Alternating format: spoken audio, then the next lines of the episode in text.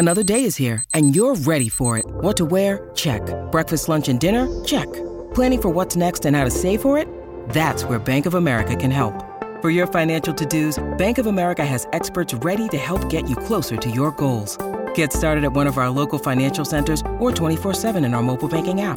Find a location near you at bankofamerica.com slash talk to us. What would you like the power to do? Mobile banking requires downloading the app and is only available for select devices. Message and data rates may apply. Bank of America and a member FDIC. The following segment is from the off day debrief on the SB Nation NFL show, where we're discussing your favorite team. Subscribe to the SB Nation NFL show to make sure you don't miss conversations like this one. Let's talk about the Monday night football game. Uh, and we do that with BD Williams of Silver and Black Pride. Good morning, BD. Yeah, man. Thanks for having me. Appreciate it.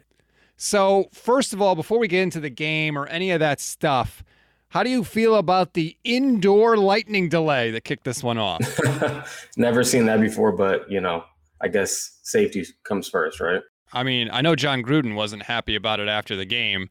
Actually, he kind of trashed the whole stadium after the game, too. He wasn't happy with the visiting locker room. Is that just Gruden being cranky after a loss? Yeah, he, usually he'll have some choice words, some interesting little nuggets that people run with after a loss. You know, it's kind of his. Uh, that that's the way he operates. So, all right, let's dive into the game here. I have been a huge fan of what the Raiders have done so far this year, but in the first half, their offense was almost completely shut down by the Chargers. What happened? Yeah, I think there was a, a little bit of an element of the Raiders having a tough time picking up some blitz looks. I think that they did a good job. The Chargers did a good job of creating what's like what we call the illusion of pressure, where it looks like there might be six guys, you know, six eligible rushers, but only four come, and just switching those kind of looks up. I think the Raiders had a hard time picking that up in the first half. And then in the second half, I don't know what happened in the locker room, but all of a sudden the Raiders start to get going. They drop 14 points in the third quarter. What adjustments did you see that allowed them to finally get moving? Something that they were doing was just running some play action and helping them you know, stop this pass rush, stop Joey Bosa, make him play the run a little bit, and then uh, throwing some, uh, you know, throwing some strikes downfield. You know, we we see this offense do this in spurts every week. You know, regardless if they win or lose. Uh, so hopefully, you know, Derek Carr can just kick it up a notch and do that consistently throughout the game. I'm glad you went there because that was my next question. I have been sort of, I don't want to say reluctantly because it's not reluctant, but I have been telling people like, hey, Carr can sling this thing, man. I always thought all of his problems were from the neck up. He needed to be more aggressive and go downfield consistently. It seemed to my eyes so far this season like he has been doing that, but you obviously follow him a lot closer than I do. Am I right in thinking that, or what do you see from Carr this season? Yeah, I think um, I think we are seeing a little bit more of a higher frequency of him like stepping up in the pocket and throwing the ball downfield. He did that last year though these wide receivers weren't catching these balls. So I think we're also seeing the emergence of Henry Ruggs as a viable deep threat in the NFL. Um, and then also a little bit of Bryan Edwards as well as possession guy who can win some contested catches. I think those guys stepping their game up is contributing to some of these success that people are, are seeing from Derek Carr this year. So I look at the Raiders' schedule. They play Chicago next week, then they go to Denver, then they host Philly, and then they have a bye week. What is the Raiders' record going into that bye week? Uh, okay, so asking for a prediction. Um, you know, m- maybe they lose another one. I, I'm I'm pretty confident looking at the looking at the schedule going forward. The Raiders are going to you know be able to beat the Bears, get back rolling. Uh, so we'll see what their record is, but I, I'd predict maybe around two losses, two three losses going into the bye. Where do you put them in terms of the AFC West. I mean, first of all, every division game in the AFC West is going to be fantastic with Mahomes and Herbert and obviously Carr. Denver kind of stinks, but whatever. Do you like going into the season? I actually thought the Raiders were going to win the division. Right now, as it stands, have you reevaluated what you thought was going to happen before the season began? Yeah, I, I had a feeling that the Chargers were going to be a tough out. My question mark was how mature would this team be with it, you know, a, a brand new head coach?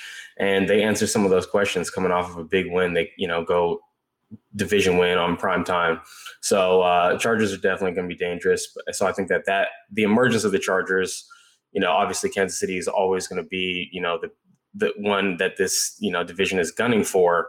Uh, it just makes it a really tough division. Uh, but I do think that the Raiders are still in the they're in the hunt, you know, but they got to finish strong. well, they're in a rare position though because I feel like most teams, not that they're scared, but you know they're a little intimidated by the Chiefs because of the high-powered offense and Mahomes and the whole thing. But the Raiders have shown that they can play with the Chiefs. So it's sort of a weird position like, hey, I know the Chiefs might be the big bad in the division, but it's not exactly like the Raiders, you know, haven't had success against them. Yeah, I think and the Chargers having some success against them as well. Like that kind of just goes to show um, it's going to be tough in the division uh, for any team, you know, and, and the Chiefs aren't going to be excluded from that. Going into the season, I felt like even though he might not necessarily be on the hot seat because of his contract and the fact that Mark Davis seemingly loves Jon Gruden like a son, I think the feeling among a lot of Raider fans is like, hey, dude, it's time to win here. You've been back for a few years, you've had a few drafts under your belt. Now that they're three and one and they've looked really good this season, what do you think the feeling is about Jon Gruden just among the fan base? Yeah, I mean it's definitely playoffs or bust for sure. It can't be you know another another season missing playoffs when you have that kind of contract and guaranteed money and all that stuff. You know you you should bring some results with that. So it's definitely playoffs or bust. Uh, we'll see how forgiving you know what kind of playoff playoff exit would be for the fans, uh, but that's the lowest bar right there if things were to go sour and a change was to be made, is Mike Mayock basically the first guy on the chopping block? You know, that's an interesting question. And, and it always seemed to me, at least, that Mayock and Gruden are pretty, you know, um, in lockstep with each other.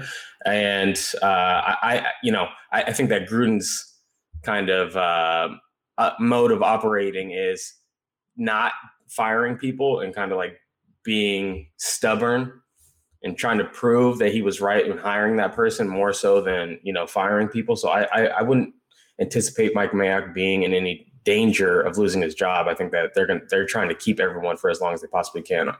So well, obviously, I don't want to take it too far down that road because the Raiders are three and one. They look really good on the season, two and zero oh at home like you said, they've got some games coming up that could have them in a good position at the bye week. BD Williams, host of the Tape Don't Lie podcast for Silver and Black Pride. We really appreciate a few minutes this morning. Thanks a lot. Appreciate it, Stats. You can hear the rest of this conversation by subscribing to the SB Nation NFL show wherever you get your podcasts.